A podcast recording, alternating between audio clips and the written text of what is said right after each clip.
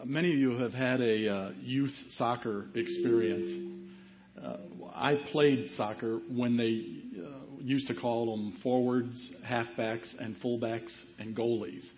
Now they have a whole new name for them. They're strikers and midfielders and defenders and keepers and all that. But when I played, I, I started in the fifth grade and I played with a guy and his name was David. And David was a very energetic kid. He was very small, and he was like a, a water bug, you know, just all over the place. And when we played soccer, he would run all over and be in everyone's position but his own. He was left halfback. Well, I guess that would be midfield now. And he would be on my side of the field where I was the right halfback, and just everywhere. And I remember the coach yelling all the time, play your position. Just play your position to David. This morning, as we talk about our community and understanding our position and our place in the community, uh, the Apostle Paul in Ephesians chapter 1, verses 15 through 23, helps us to understand our position. uh, sorry. it's, are we good? I can go without this. Okay, sorry about that. The feedback just it's it happens, I guess. So I, I apologize if I'm too loud. Uh, but in Ephesians chapter 1, verses 15 through 23, the Apostle Paul teaches us about our position and helps us to understand what we have, and because of what we have, we can understand our position. So if you take your Bibles and turn to Ephesians chapter 1, beginning at verse 15, uh, we will understand four things to know that help you understand your position. Four things to know that helps you understand your position. Now, as we get into verse 15, we have the privilege of looking into the prayer life of the Apostle Paul.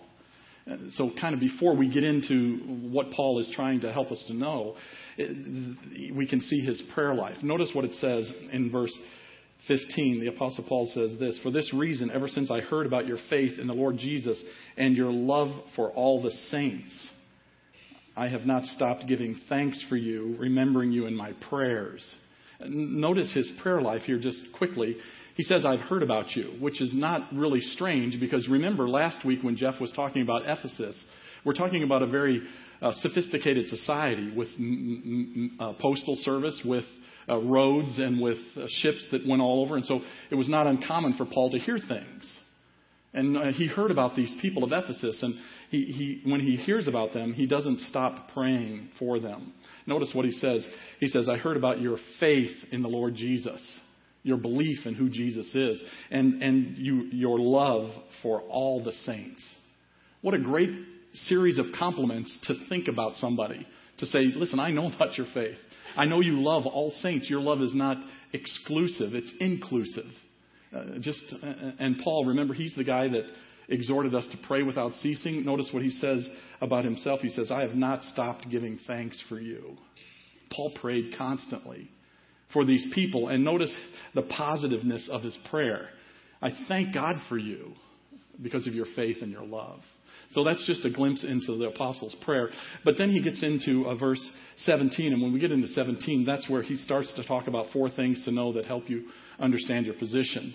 And now please understand that as we go through this, we're not talking about things that need to be added on to you. Okay? Remember, the, the image of a Christian is this the Spirit of God and the Word of God come together and produce or give birth to you, your eternal life. And so when you are born again, you are born with everything you need. You know, when, when you have a baby, uh, you do not go two weeks later and get the legs. You know, you don't go a month later and get an arm. The baby is born complete. And that's what happens when we are born again in Christ. We are complete in Him. And so, what we just need to do is understand things that we have in Christ that will help us play our position. So, anyway, so let's do that. In first, uh, verse 17, the Apostle Paul tells us the first thing that he's praying for is that we would know the person of God's Son. That we would know the person of God's Son. In verse 17, he says this he says, I keep asking that the God of our Lord Jesus Christ, the glorious Father, may give you the spirit of wisdom and revelation so that you may know him better. So that you may know him better, so that you will know Christ. Prayer that you will know the person of God's Son, Jesus Christ. I love the way Paul starts this. He says, God of our Lord Jesus Christ, the glorious Father. See how he talks about the person to whom he's praying? He, he says this, you know, kind of a celebration of who God is and how great he is. And this is the person to whom we're speaking. You know, we're not talking about someone who, who, who might be able to manage this and might be able to give you some understanding and give you some help, but instead we are talking about the God of our Lord Jesus Christ, the glorious Father. What a preamble to the prayer that Paul is about to say. And it ties him to Christ, God to Christ, and we're in Christ because of what Christ has done for us. And so as a result, we have this power. He says a beautiful thing here about God. So that's to whom he's praying. And then he says, I want them to know the person of God's Son. He says, um, Paul writes, May uh, this person, this God, give you the spirit of wisdom and revelation so that you may know him better. The spiritual power of wisdom and revelation, of understanding. Now, some of you in your Bible, when you look down at the word spirit, it might be a capital S. I'm not sure if that's a, good way to have it, because that would infer that we are asking for the Holy Spirit to, to come and help us out. Well, the, the Holy Spirit, once you are born again, the Holy Spirit is yours automatically. It, the Spirit comes and indwells you. Uh, that's, you know, biblical teaching. So I think what it should be is like attitude. Remember in the, in the Sermon on the Mount when Jesus talked about, blessed are the poor in spirit? He was talking about attitude. So I think that's what he's asking here. He's asking that we have the attitude uh, that will allow us to understand. Uh, it's an attitude that says, you know what? Uh, I think that we can do this and understand that. God let them have the spirit or the attitude of one who has a full, rich, keen understanding of the person of your Son, Jesus Christ. May these people have that. Now, he's saying and praying that we would know the person of Jesus Christ. Now, this is not 21st century thinking. 21st century thinking is I need to know myself. I need to understand who I am and, and what I'm about. That's 21st century thinking. That's not biblical thinking. Because you see, in, in Scripture, we know ourselves, right? As a result of what God's Word says, we know that we are sinners who have come short of the glory of God. Uh, from a biblical standpoint, when we look at Scripture, we understand that our hearts are deceitful and desperately wicked. Who can know them? So we know ourselves. And so Paul doesn't dwell on that aspect of it. Instead, he says, You need to know Jesus Christ. You need to know Him. Because then when you know Him, you'll understand your position. And when you understand your position, you'll be able to do what it is that God wants you to do. Now, the Apostle Paul says, I, I want to know Him, to know Him. What do you need to know about Jesus Christ? Well, some of us just need to know that He's our Redeemer. Uh, look in Ephesians chapter 1, verses 7 and 8.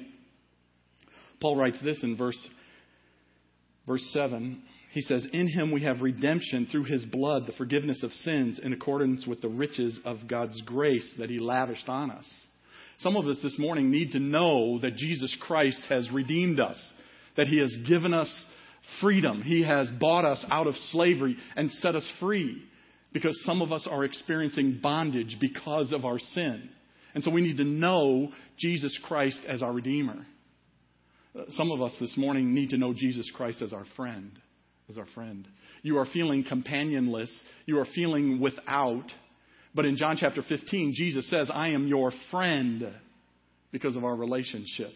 You see, when we know Jesus Christ, it makes a difference in understanding our position. And so, so Paul prays that you would understand the person of Jesus Christ.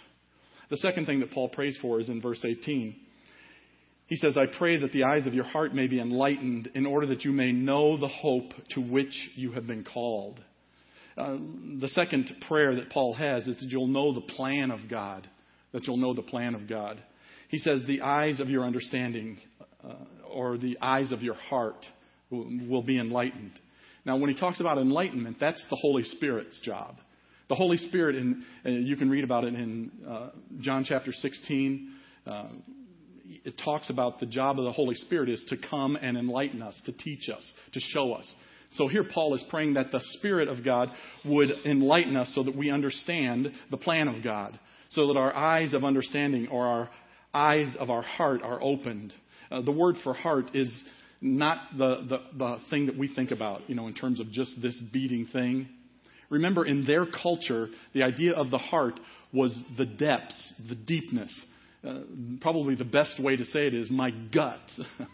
because they would talk about their bowels and the feelings deep within them. And it is something that not is just about our emotions, but it is also about our will, so that we can do something and not just feel something. And so Paul is praying that we would know the plan of God and the, the purpose that God has. Uh, he is literally asking, uh, saying, God, may their minds know this. And this is what he wants your mind to know in verse 18. He says, I keep asking that the God of our Lord Jesus Christ, the glorious Father, may give you the spirit of wisdom and revelation so that you may know him better. And then he says in verse 18, I pray also that the eyes of your heart may be enlightened in order that you may know the hope to which he has called you, the riches of his glorious inheritance. The hope that he has called you. You see, the plan of God is to redeem us and to save us. So, what is the plan? The plan is to call you out of sin unto service. The plan of God is to give you hope. You see, in order for us to do what we need to do, we need to understand our position. And our position is this we are a person that has been called out of sin to save, to serve Him. You see, the Apostle Paul's practice in most of his letters is this, isn't it? He spends the first couple of chapters of telling us who we are, and then he spends the end chapters of telling us what we need to be doing. And so he says, I want you to understand the plan of God. It is a divine calling that gives us hope, he's telling us. He is telling us that we kind of know the ending here. The ending is that God is victorious. And he says we need that light from the Spirit of God to help us to know of our calling in Jesus Christ. When I was in high school, I went to a very small Christian school. I had 36 students in my graduating class. And so everyone did everything. And uh, I was part of a production of Fiddler on the Roof. And in this production of Fiddler on the Roof, my job was to be the guy that carried Fruma-Sarah on his shoulders. Now, if you know the play at all, Fruma-Sarah was a, a ghost that comes back to haunt Tevye and his wife to convince them to do something. And so when we first started doing the read through, we're in a classroom, and I would pick this girl up and put her on my shoulders and stand in the, in the room, and they would go through their thing and sing and all this. And I thought, this is just no fun at all. And I didn't really enjoy that because all I did was stand there. Well, then they took us into this theater, big, huge theater, and they gave me this, you know, they hung this huge drape over me. And they said, okay, now you're going to start in the back of the theater and you're going to run to the front. Well, that was great because, you know, I could see kind of through it. Well, then they shut the lights off to build the effect, right? Because then here comes this ghost through there. And so I'm in the back of the theater and I'm holding up this gown and they go, okay, you're on. And I drop the gown, they shut off the lights, and I can't see. And I stumble through my performance. Well, her performance. It was terrible.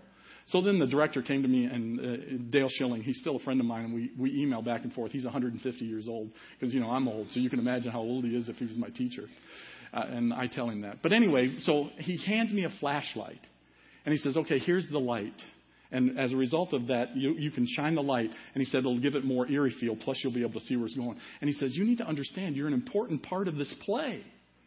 He said, This is a, a moment where, where Tevye is able to persuade his wife Golde that, that he shouldn't marry who he says he wants to. And all this, you know, I was feeling pretty good about myself.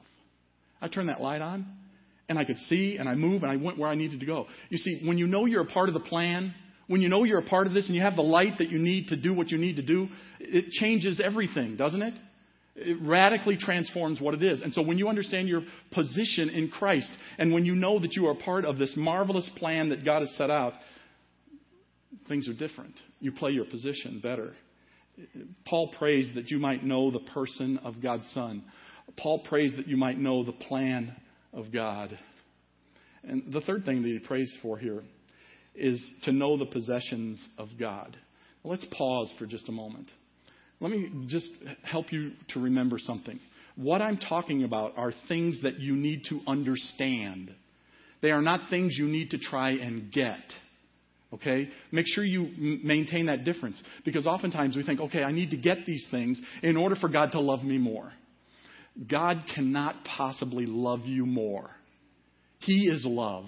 His love is not conditioned upon anything except Himself. And He is love. And so when we talk about these things, don't think in terms of, I gotta get this, I gotta do this, I gotta, in order for me to, and God will smile upon me in my, that's not what we're talking about. We're talking about you have these things. They're yours. Just pray that we'll understand them. You see, the Apostle Paul does an interesting thing, doesn't he? When he talks about prayer, he says, I'm praying for understanding. Sometimes that radically turns prayer on its head, doesn't it? Because oftentimes our prayers are, bless me, be with, heal me, make me better, I'm broken, fix me. Right? Many times that's my prayer. But Paul says, let's pray differently. Let's pray for understanding. Let's pray for what it is that we have, that we understand it. And so, Paul in verse 18, he says, I am praying that you will know the possessions of God. The Apostle Paul says this He says, the riches of his glorious inheritance in his holy people. If you like to uh, read books about chapter or, or books in the Bible, let me recommend two to you. One is Be Rich by Warren Wiersbe. The other one is uh, John MacArthur's uh, commentary on Ephesians. Those are two books. One, uh, Be Rich, is a little bit more general, and of course, Ephesians with John MacArthur is a little bit more uh, technical and deep, but still good books. And MacArthur says this about this passage. He, he says Paul wants us to understand the marvelous magnitude of the blessings of salvation. Don't you love that? the marvelous magnitude of salvation. He says the riches of his glorious inheritance in his holy people. Warren Wiersbe, in his book, Be Rich, tells the story about William Randolph Hearst. William Randolph Hearst was a wealthy man, publisher, had all kinds of money. He was an art collector and a painting collector and all that. And he was looking through a magazine one day and he saw a picture of a piece of art. And he called his assistant in and he said to his assistant, Hey, go and find me this piece of art. I want to add it to my collection. So the assistant leaves, and months pass. And fa- finally, after several months, he comes to uh, Mr. Hearst, and the assistant says, Good news. I found it. I found the piece of art that you want. And Hearst is all excited, like, Where do we go? Do we? And he says, It's in your collection. You've owned it all along. and sometimes that's what happens to us, isn't it? You see, we forget how rich we are in Christ. We forget about the possessions of God, the inheritance that is ours as His holy people. God has provided so much for us. And oftentimes we begin to grope and, and hope and say, oh, I need this. And you don't. You are very, very wealthy. We need to just realize the possessions of God. There's no need to look elsewhere. We have it all, and he records it for us in Scripture. You say, Well, I need strength. Well, what does Paul say in Philippians? I can do all things through Christ who strengthens me. You say, Well, I need grace. What does he say in 2 Corinthians? My grace is sufficient for thee. Well, I need peace. My crazy life. What does he promise in Philippians? Peace that surpasses all understanding. It's ours. The possessions, the riches of Christ are ours. You see, the problem is we don't realize it. We don't look in the right place. Instead, we think, you know what? I heard there's a new book out. I heard there's a new speaker that says this. Instead of, you know what? Let me dust this thing off and open it up and read what God's Word says. The sufficiency and the riches of Christ. Paul's praying that you would understand the possessions of God. I've told you this before, but before I became a, a school teacher, I was a pastor. The first church that I ever pastored, uh, 14 people voted for me to be a part of their church. That's all the people there were in the church, except the 15th person was an 11 year old girl, and they wouldn't let her vote. And I, I remember they gave me a contract that I signed, and it was $12,750. Now, that was in 19. 85. And the treasurer of that church was a, became a friend of mine because obviously the money and all that. And we would have a Sunday night service, and I would get paid every two weeks. And the Sunday night service, you know, it was a great time of fellowship and all this. And then the service would end, and people would hang around, and it would, would seem to go on forever. And the treasurer would always linger, waiting to give me my paycheck. And then people would leave, and the treasurer and uh, her husband would be the last people there, along with me and my wife. And the treasurer would make that walk over to me very slowly. And then she would extend the check to me. And she would sigh and say, That's it. This is all the money that we have. So don't plan on buying anything or purchase anything for at least a week because there's nothing else in the checkbook. Hey, thanks for the check. and I'm not kidding. This went on for a year, every two weeks.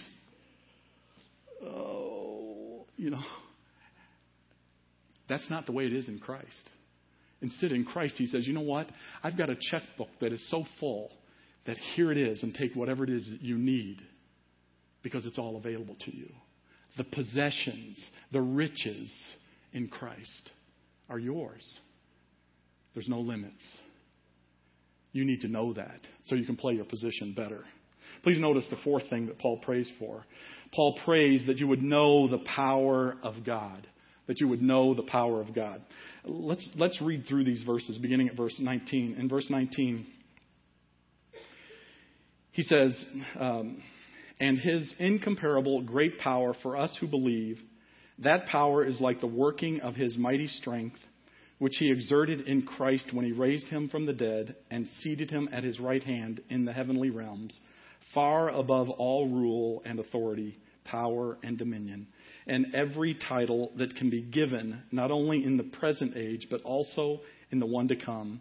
And God placed all things under his feet and appointed him to be head over everything for the church, in, uh, which is his body, the fullness of him who fills everything in every way.